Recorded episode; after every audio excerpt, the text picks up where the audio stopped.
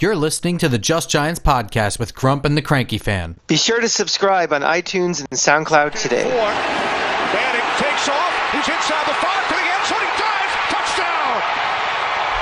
Touchdown. Welcome back to Just Giants with Grump and the Cranky Fan, the best damn podcast for the best damn football team. I'm your host, the Football Grump, and with me, as always, is Mike the Cranky Fan. Grump, we are recording this on a Thursday night, and we are happy to say we have not been traded to the Just Lions podcast yet. We are still members of the New York Giant family. maybe because we have no cap value, maybe because we have no trade value, but we are still here. More likely to be cut at the end of the season than traded, I would think. More likely to be left on the side of the road Yeah. as a team, as the headlights merge Ch- into one off into the horizon. Ch- chasing after the bus like Tommy Boy. Um, so, uh, you know, there's a game Sunday, 1 o'clock at MetLife Stadium between the Giants and the Redskins. That is sort of elementary at this point, but we will cover that for those who will be watching, such as the Cranky Fan and myself. Um, in the meantime, we'll cover the news that happened basically between Wednesday morning and t- right, now, Thursday night. Uh, and that's namely that Damon Harrison was traded to the Detroit Lions for a fifth round draft pick next year. Well, my initial thought was we're really going ahead with this a little ahead of schedule than I thought we would have. Um, you know, I don't necessarily get freaked out about we only got a fifth round pick from him because, you know, trades in the NFL, as everybody should know, are not based solely on talent. You don't get back in value what how good a player is. You get back his value relative to cap, age, salary, all of these things. So yeah, there's only one Amari Cooper trade every two or three years.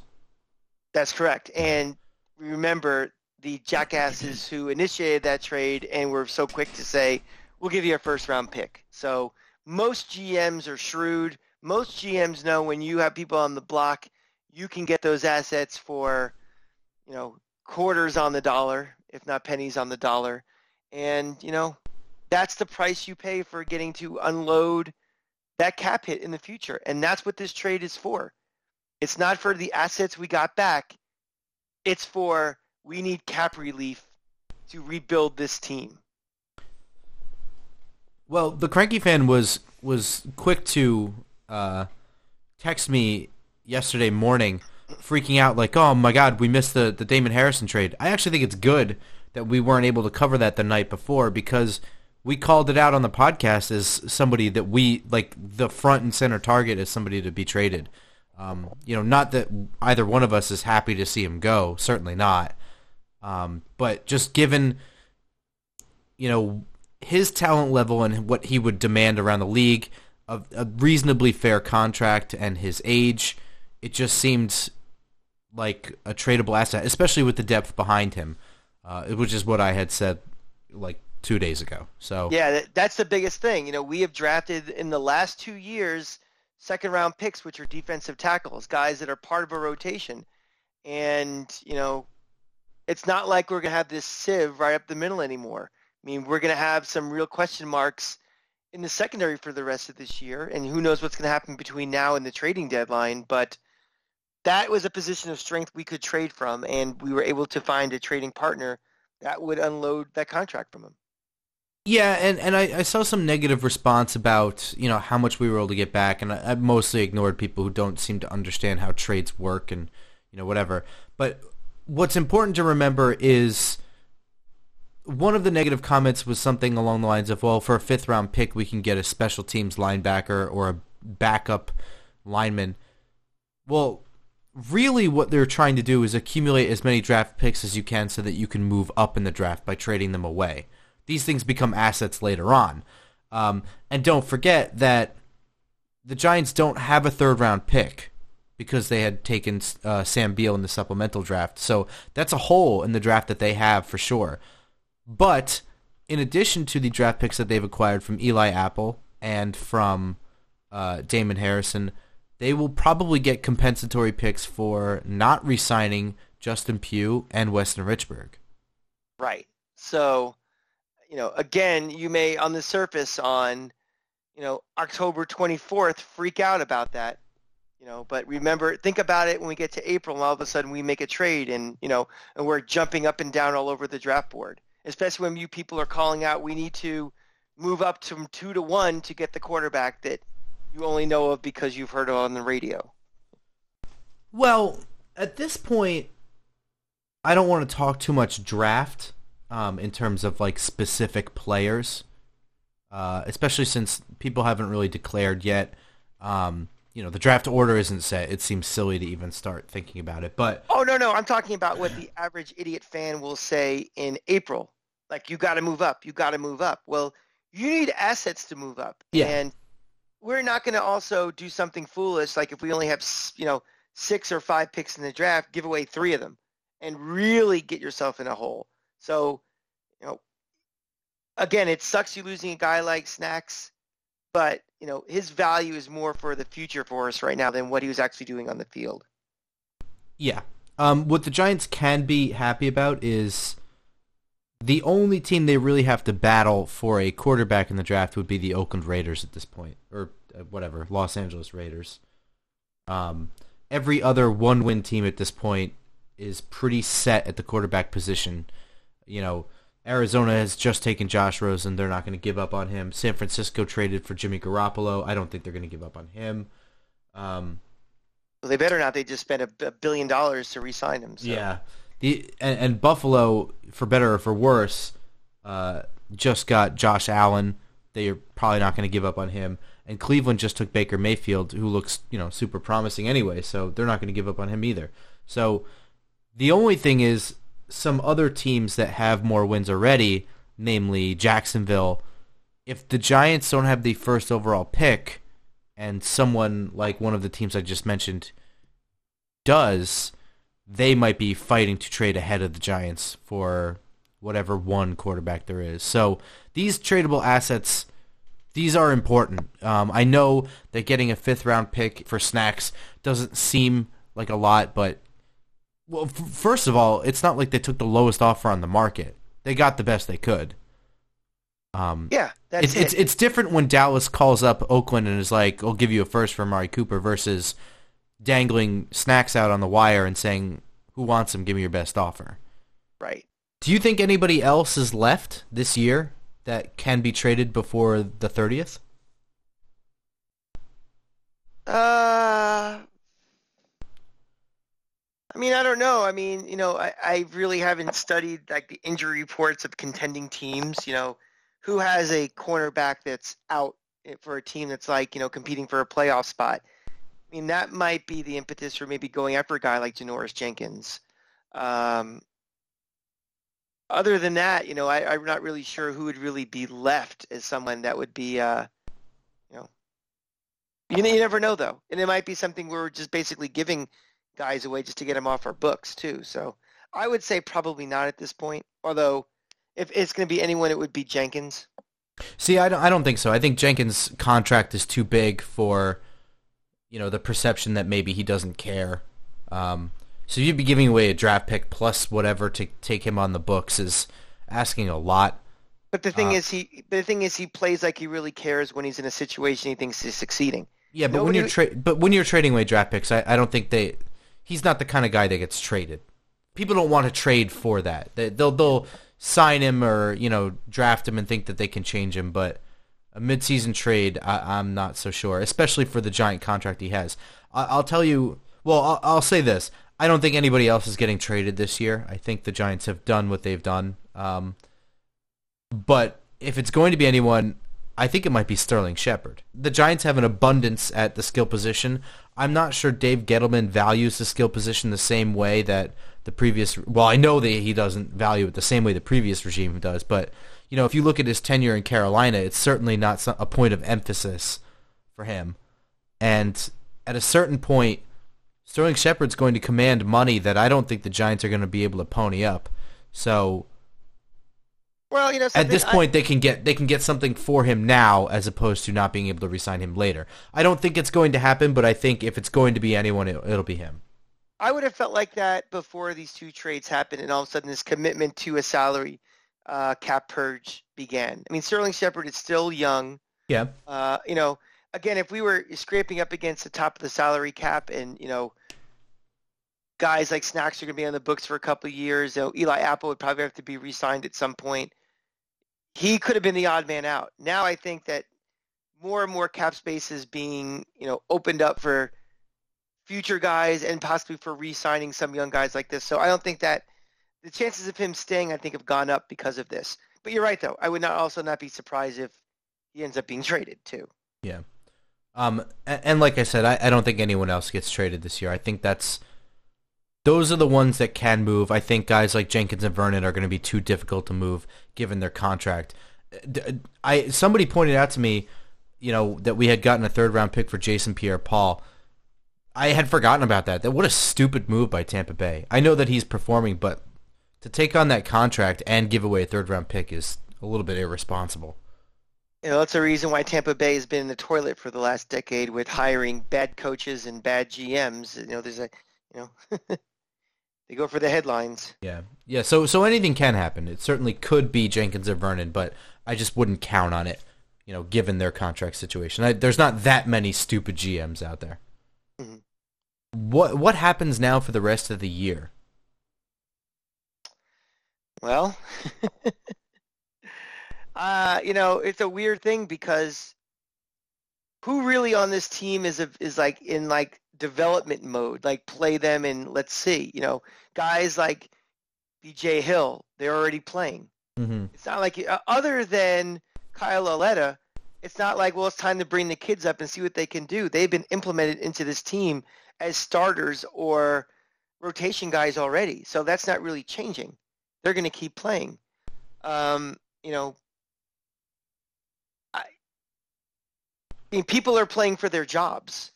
Guys are playing for they're not you know they want to be thought of as jakes and being you know just not worthy of being on a roster next year. So, from the individual standpoint, there are guys in this team who are playing to be on this team or in the league in 2019. For a team, I mean, it's a dirty secret. We don't want to say it, but it's in their best interest to lose.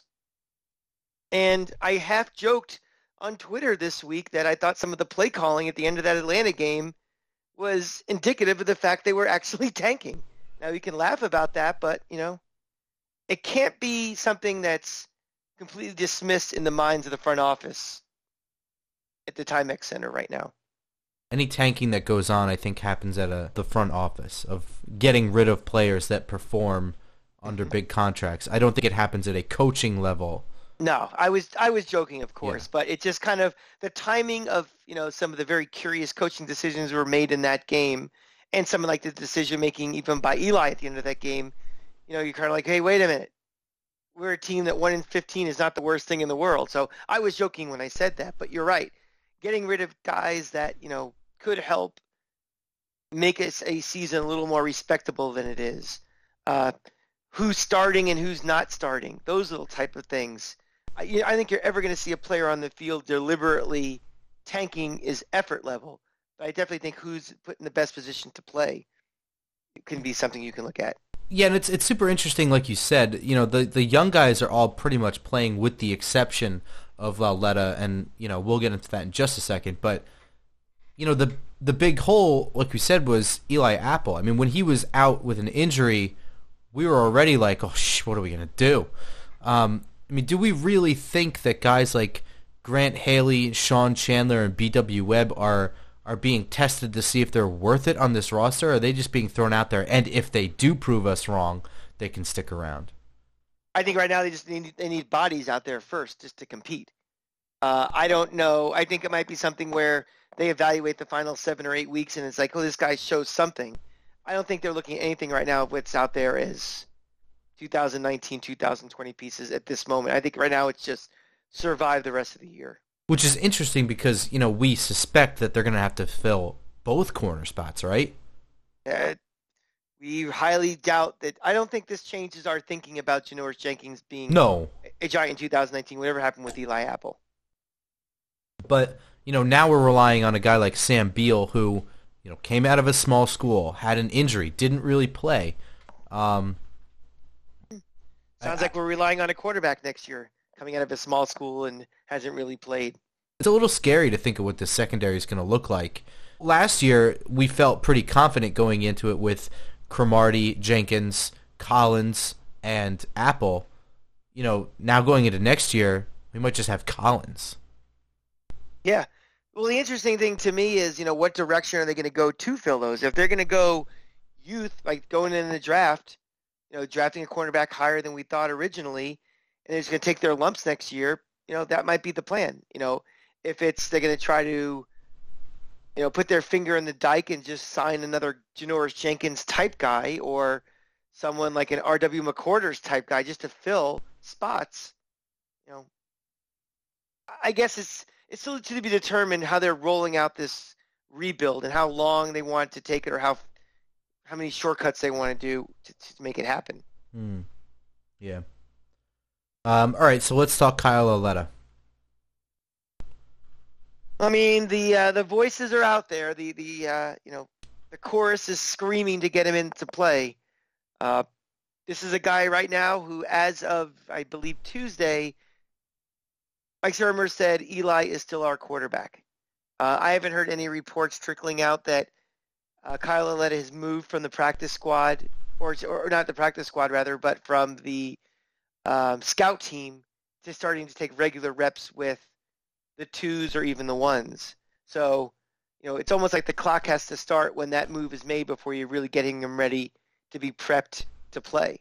You know, I would think that this week would be the week if they're going to, if they want to come after the bye week, starting that process now, you have, what, 14 days after Sunday to get him ready? It Would make logical sense.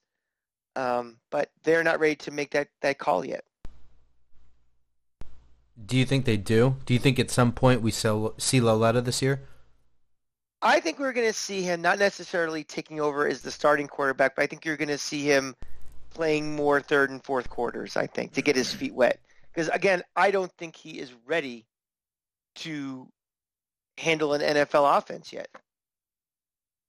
I, I, I, he never was the focus really during training camp. It's different than a Baker Mayfield who they pretty much had one and a half eyeballs on him starting, and he got a lot of first team reps alternating, you know, and a lot of second team. Lauletta would never had that. You know, he, he was battling with a guy in a similar situation as him, behind Alex Tanney, behind Eli, who everybody thought was starting. So he's behind the eight ball from the beginning with that. Doesn't have the pedigree, doesn't have, you know, the reps against, you know, major Power Five talent before. So I think he's not going to be fed to the wolves. It, it, you know, you can't get a real assessment against this offensive line as bad as it's been. You know, I think they'll give him like packages and series and maybe a quarter or so, and that might slowly go up as the season winds to an end. But he's not going to replace Eli Manning as the starting quarterback, in my opinion, this year. Uh, yeah, I think I agree with you, and I think I think we might see the most action from him in Week 17. You know, we might see him trot out there at the end of the first quarter, the beginning of the second quarter, and I, I think at that point, I think the uh, Eli retiring rumors get really, really loud, and I mean rumors, not like thoughts. I mean like it comes out there that like through the grapevine that he's retiring, and I think you know it's one of those things where Eli comes off the field, everyone sort of knows it, and there's you know like a big roaring cheer as Eli walks off, and you know then Kyle Lauletta does nothing. And let's let's be pretty clear that Eli Manning is not the type of guy, even like his brother, that he's never going to say in Week Seven, "This is going to be my last year." Yeah. I think, I think here he knows in his head this is his last year. He's never ever going to say that. He's going to say, "I want to keep playing. I don't want to play for anybody else." The the the very very high road he's going to take. I think you know, if he does announce he's going, it might be something like you know how everybody thought Coughlin was going or something, you know, right before that last game to get the one final bow. And it wouldn't surprise him to say anything at all and becomes an off-season call that he makes. So Yeah. don't buy anything you hear of what he says or even what the coaching staff says until it comes out of, you know, after the season's over.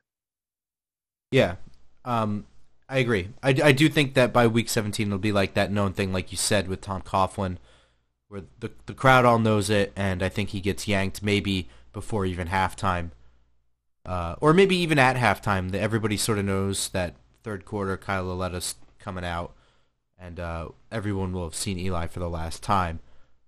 Um, I also don't expect much from him. I don't expect Lauletta to impress to the point of changing their draft plans. No. They may be high on Lauletta. They may think he was better than Davis Webb.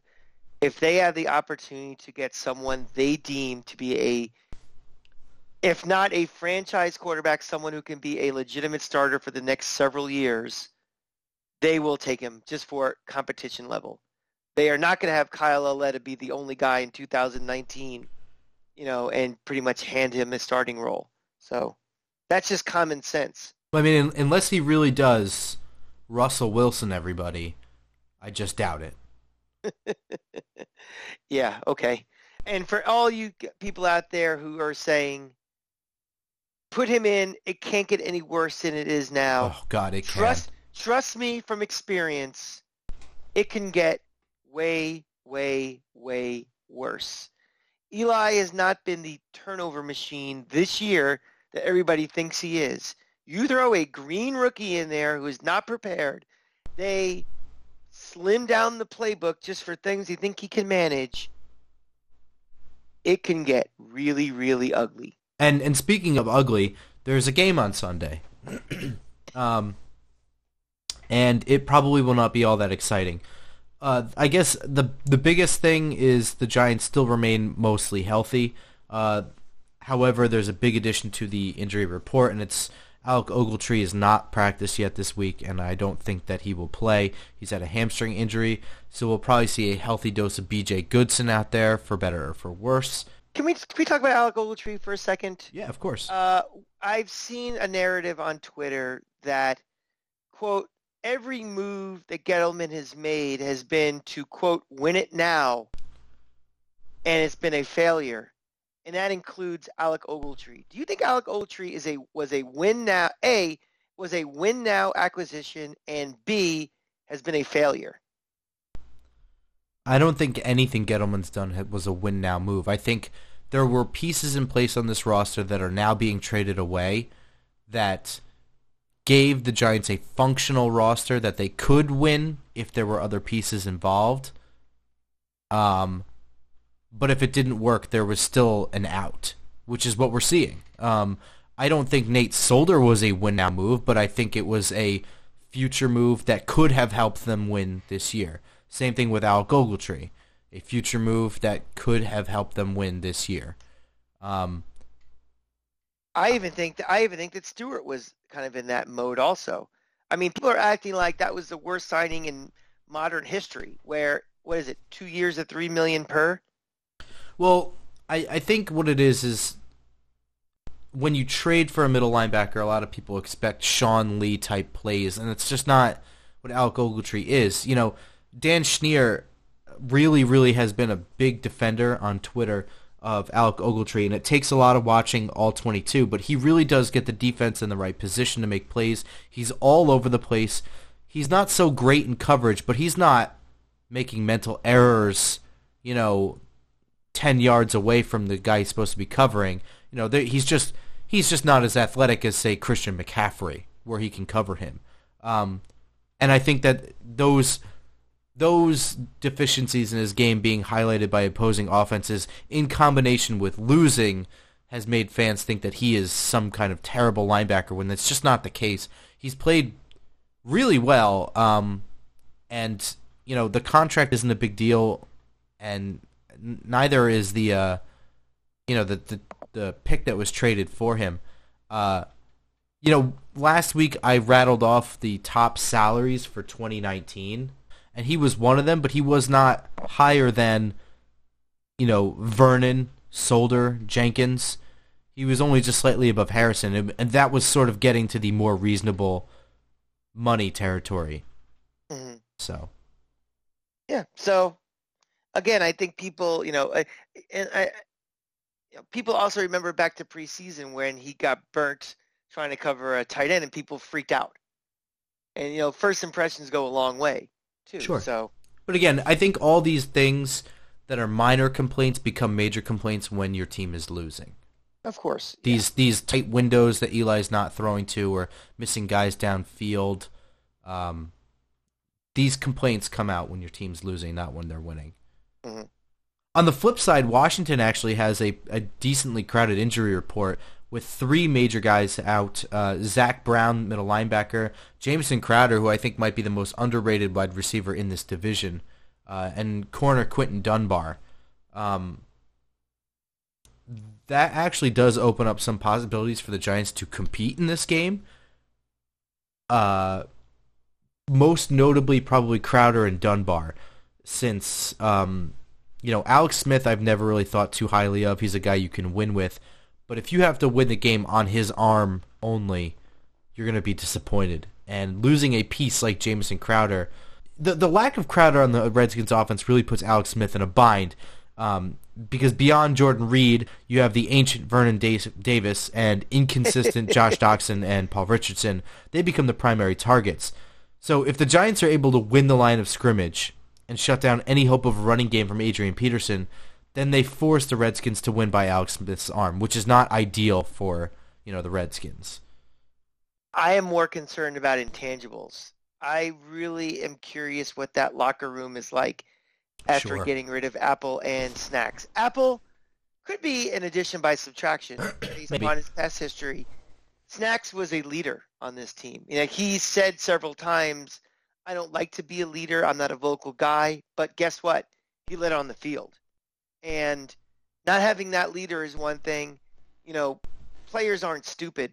They know when the front office has thrown in the towel on 2018. So I'd be very curious to see, you know, if they come out extremely lackluster early in the game. I mean, it's going to be it's going to be kind of chilly out there. It's going to be really, really crappy weather on Saturday. That shouldn't hold over for Sunday. Um, we might see a bit of a player backlash, subconsciously or not, that might trump any particular matchup we're going to see. Yeah, I think on paper this this game is a little bit closer than you know maybe the records indicate. Well, definitely than the records indicate. But this is a team that's heading into the bye. Remember, right after this game, so the the tendency to ease off the gas. You know, at this point, you know they're a little bit tired. They're waiting for that break, and they just That's took an too. They just took an emotional blow, losing losing you know, losing Eli Apple takes an emotional blow because it's sort of admitting, it's an admittance by upstairs that this team is not going to win. Losing Damon Harrison is an emotional blow because he was inc- incredibly well liked in the locker room. And, you know, like you said, he led on the field. and Players fed off the energy of teams not being able to run past him. Um, Absolutely. and you know on the sideline you could always see him talking and joking with all manner of players. Not just the defensive line and the defensive line coach. Not just the defensive tackles. Not even just the defensive guys. Um, so yeah yeah I, I think the biggest matchup to watch this week is just the giants versus their emotions. Um, you know it's one thing to see what's going to happen with Janoris Jenkins, who's you know do a lot of money and maybe he has effort problems and he's a little bit of a punk. But it's a different thing when you have Landon Collins is playing for a contract. Maybe that's in New York, maybe it's not. You know, um, these young guys, B.J. Hill, you know, he's already gotten an opportunity, but now he is a little bit more flexibility on where he's playing. Now he can show a little bit more. You know, how does he respond to this lack of, you know, he probably lost one of his closer friends on the team. How does he respond? How does he play? Is he able to thrive in these circumstances? These are things I'm interested in watching. My fear is that the damage of the shock and the lack of preparation happens during the week as opposed to we get out there on Sunday. You know, how long is the bounce back from this all happening? Is it something that happened on, you know, Tuesday and Wednesday going to carry over through Friday and then half the play the practice week and the preparation has been shot? I don't think it's going to be a question they get out there Sunday and they're like, "Oh my god." It's not like, you know, Well, no, no, that's not what I mean. I mean Yeah. exactly like you said. Like Sunday is a product of the, the the work isn't Sunday. The work is through the week. Right. And this week has been a short and on the road. That's you know, true. I'm still fucking tired from the trip we took. um, you know, the the week was short on the road. They've been bombarded by the media. You know, rightfully so. But I mean, they they've been pulled into distraction mode in addition to having this stuff happen. It's no wonder that they might go out there and just shit the bed. And it it may be just, you know, this week sucked. It was not an ideal situation for them to go out and compete anyway. hmm Yeah, and it also might be that Washington's way better than this too, and just beats the shit out of us. yeah, well, I mean, you know, I, I do want to get into that just a little bit. I, I think the Redskins are four and two. I mean, that's that's something that we we weren't super down on them, but we weren't really sure what to think of them. But they did a really good job this offensive this off season in uh, rebuilding the front seven of their defense. They are the number one defense in the league. Did you know that? I did not know that. Yeah. Very good to know. Um, you know, the combination of Daron Payne and Jonathan Allen in the middle is going to be a huge problem for this Giants team. You know, in addition to that, Preston Smith and Ryan Kerrigan on the outside are going to be a huge problem for the tackles. So, it, the the bigger issue that Washington then has is a like I said, they don't have much at the quarterback position, in my opinion. They don't have much outside of with, the subtraction of Jamison Crowder. They don't have much on the outside. You know, obviously Adrian Peterson is not a long term solution for this team. I wouldn't think. Um, but they do have a good offensive line as well. So they have a pretty balanced team. Um, if the Giants hope to win, they're going to have to keep Ryan Kerrigan off of Eli for like a fucking second. Um, and, and, you know, Josh Norman leads a relatively weak secondary in the league. Uh, it will be interesting to see. You know, the Giants were able to put up big numbers, 400 yards on Eli's arm last week with a lot of throws to Beckham. You know, you may have had just the one touchdown, uh, but he was involved early. He was involved often. Um, it's going to be interesting to see what they're able to do if Beckham is shut down, because you know the the pass rush is going to make that difficult, and you know I'm sure that Washington's going to key in on Beckham. So Sure. I I really don't have much more to add on that. I mean, I think you hit it on the head. You know, this uh, this could be ugly really early, Yeah. and that's what my fear is. And you know, you know, again, there's always that Beckham Norman component that will never truly go away. It's gonna be one of those things like ten years from now, if they're still locking up, it's always gonna be like the you know, the coming up on Sunday, Norman versus Beckham, even though it may not happen anymore, but you know, he's at a frustration level with this team, and a guy like him could set him off, and you know, who knows what will happen. So Yeah, yeah, and I'm I'm sure that will happen. By the way, I'm Oh. sure, you know, and it, it's not necessarily a Josh Norman thing, but I mean, it's just their history in general. I'm sure there's going to be some chatter about being four and two and one and six, and hmm you know whatever. And you know, I'm sure Beckham's response will be something along the lines of, you know, one on one, I'll still always beat you. right, And so that might come to blows, honestly. I, Yeah. I don't really expect it, but it wouldn't shock me if it happened. And it wouldn't And- shock me if it happened early either. And it could be really, really ugly too. I think you know, I think that the the frustration level of Beckham and this Giants team could just boil over. It's a division rival; they don't like each other anyway. Uh, yeah, who knows?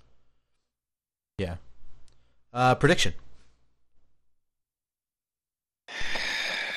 Well, I know I'm going to be really tired from flying home from Jacksonville after the Gators beat uh, Georgia, so I'll be on that high. Um, drinks in the Jameson room will be delicious. I think uh, Grumpy gets first round this time, and uh, looking forward to that. Uh, I'm looking forward to a nice hot dog at halftime. Maybe a hot chocolate. Be a little chilly. I think you're high now. Uh, for the score, I think this is really where the bottom falls out. I think, you know, a lot of these games this year, unlike last year, we hit that point where the bottom fell out against teams like the Rams and we just started getting our asses kicked. You know, with the exception kind of really of Philly, we've been competitive in a lot of these games. Every game, I think, besides Philly. Yeah, we are kind of suffering from losers lose syndrome. Oh, sorry. No, that, that Dallas game was pretty much over. Yeah, I mean, we, there was some window dressing to make the score respectable, but we were never really in it. Uh, we've been suffering from losers lose for quite a bit, but I think, I think this might be the week for all of those, you know, perfect storm of bye week coming up, all the trades that have happened, you know, Beckham possibly getting off his game, a very, very pissed off crowd that's going to be there. I could see this thing turning into a 38-10 ass kicking.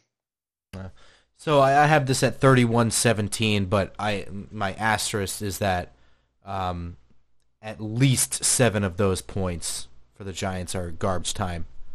Um, like two minutes left in the fourth quarter. This game's already over. Cranky fan and I are on the train home. I also think seven points that Washington score, I have a feeling will be as a result of either a pick six or a fumble recovery. I just see Yeah.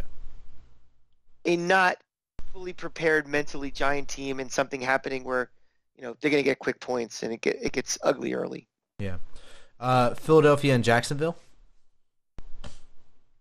Wow. I mean, it's hard to believe that, you know, nine months ago, this very well could have been a Super Bowl matchup.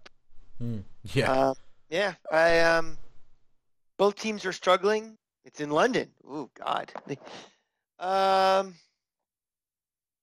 you never underestimate Blake Bortles in London. I think Jacksonville is going to win this game in a Is low. Is Bortles even playing? Uh, it's a good point. Has he been announced as the starter again, or is it still I have no idea. uh, whoever? who is there? Who came in for him last year? Cody Kessler. Cody Kessler, that's right. um, I'm going to go on the assumption that Blake Bortles is going to start, and I am going to go with a prediction that Jacksonville wins a very low-scoring, ugly game. Let's go 17-14. Um, I think the opposite. I think Philly gets off their, their slide here, and I think Jacksonville continues to slide. Um, I don't know. I just think I think Philly's too talented in the right places to play Jacksonville. I, I think that pass rush really, really hampers Jacksonville being able to do much of anything. Fair enough. Yeah. Either way, doesn't matter. Giants are out of it. yeah, stop with the well. If we go 10 and 0 and the rest, we have a chance. I mean, Have you seen that? Uh, we I don't see it anymore, but I did see it before last week. The Yeah. we can go on that nine and one run, and Yeah. All those times in the NFL, someone's won nine games in a row. sure, because you know you always jump on the team that's one and five. All right, everyone. Uh, we will see you Tuesday morning, and you will always find that on iTunes and SoundCloud, where we have some wonderful reviews and some five-star ratings. Please keep those coming. And the show is always bumped on Twitter at, at JustGiantsPod, and you can find me on Twitter as well at, at football underscore grump. Mm-hmm.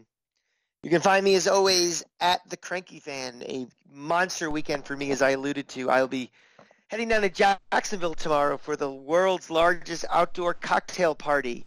My beloved Florida Gators playing the hideous Georgia Bulldogs top 10 matchup. Hear about all my thoughts on Mark and the Cranky Fan, my companion podcast, also on iTunes and SoundCloud. Um, please subscribe to both shows. Give us a five-star rating and a review. The more ratings and reviews we get, the more Giant fans we get to interact with, and we appreciate all the back and forth we've had on Twitter the last couple of weeks. It's been a lot of fun. Uh, people who agree with us, people think we're crazy, people that we think are crazy. So keep it coming. We'd love to. Uh, we'll talk Giant football all day and all night with you. All right, everyone. Go Giants. The Giants.